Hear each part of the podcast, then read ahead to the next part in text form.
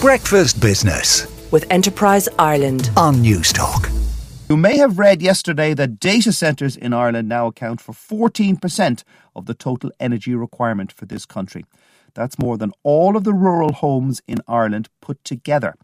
So, how do technology companies reduce their carbon footprint when one of the biggest emitters of carbon are the very server farms that dot com companies use the most? Well, that's what my next guest hopes to do. Ellen Moeller is one of the founders of Watershed, which advises companies like Spotify, Monzo, and Airbnb on how to reach net zero. Good morning, Ellen. Good morning. Before we talk about Watershed, tell us about your role in Stripe before this.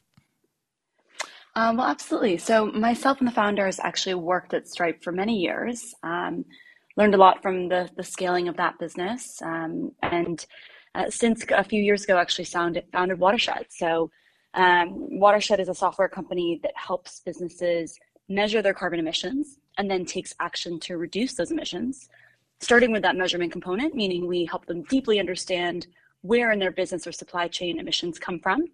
And then we help them plan and monitor how to actually reduce those emissions. And so our experience at Stripe, building and scaling technology solutions, has really helped translate that experience over to Watershed. Now, obviously, we know Stripe in this country because the Collison brothers from uh, Limerick uh, are multi billionaires as a result. Um, uh, in terms of getting their emissions down, you you propose a series of actions, and then it's up to these dot com companies to carry out their actions. Is that right? Somewhat. A, a lot of what we actually help them do is yes, identify places where there are heavy emitting parts of their business, and so for a technology company, that could very well be data centers and cloud usage. And then on the back of that, we actually help them set targets. We help them monitor actually how they're reducing against those targets and track that on an ongoing basis as well. Okay, and and uh, how do you make your money? Is it a is it a monthly subscription, or do you find do you charge a fee per ton of carbon saved? It is based on an annual subscription, so you can think of it like a software fee. All right. Now, um, in relation to data centers, uh, this is a growing concern for some people the amount of energy soaked up by data centers in Ireland, uh, disproportionate to most other European countries. What kind of advice are you giving these dot coms about uh, cutting back their uh, usage?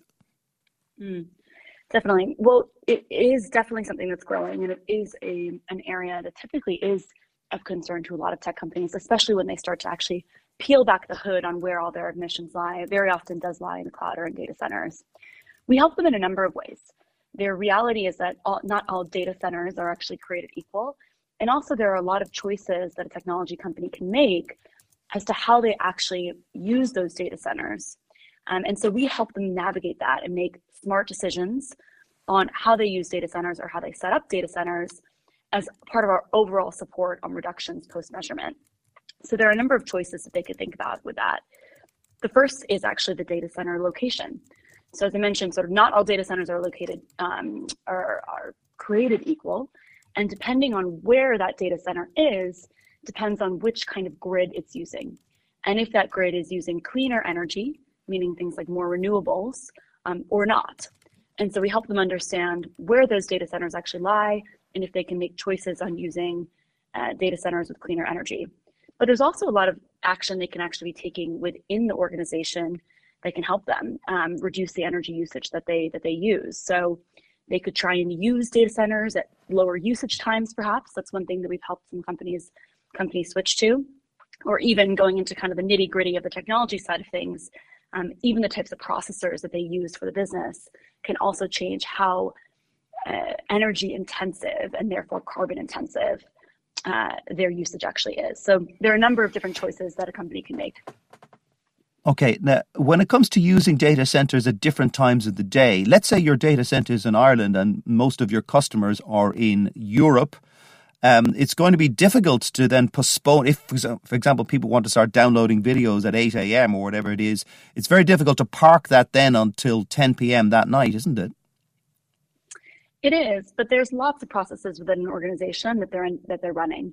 And so they can definitely move some processes to times of lower usage. That's definitely an option that can exist. And then where that's not possible, that's where there's choices on sort of which data center you actually want to use. That's really important. and also understanding who owns those data centers. So some data center owners actually have set more ambitious net zero targets than others.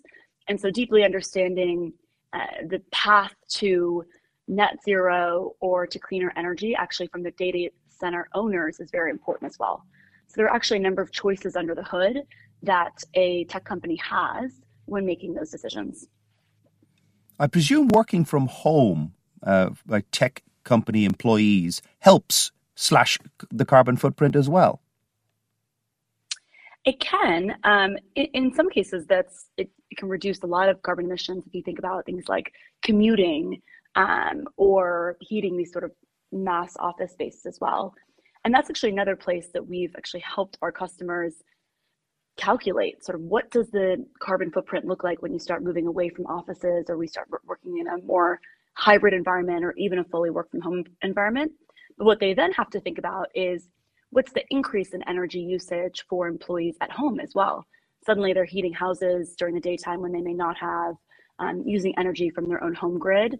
And that varies, of course, with, based on where employees are based. And so that sort of deep analysis of the work from home landscape is also something that we've worked with very closely with a number of our um, our customers. Well, best of luck with it, Ellen. That's Ellen Moeller there from the company Watershed. Breakfast Business with Enterprise Ireland on Newstalk.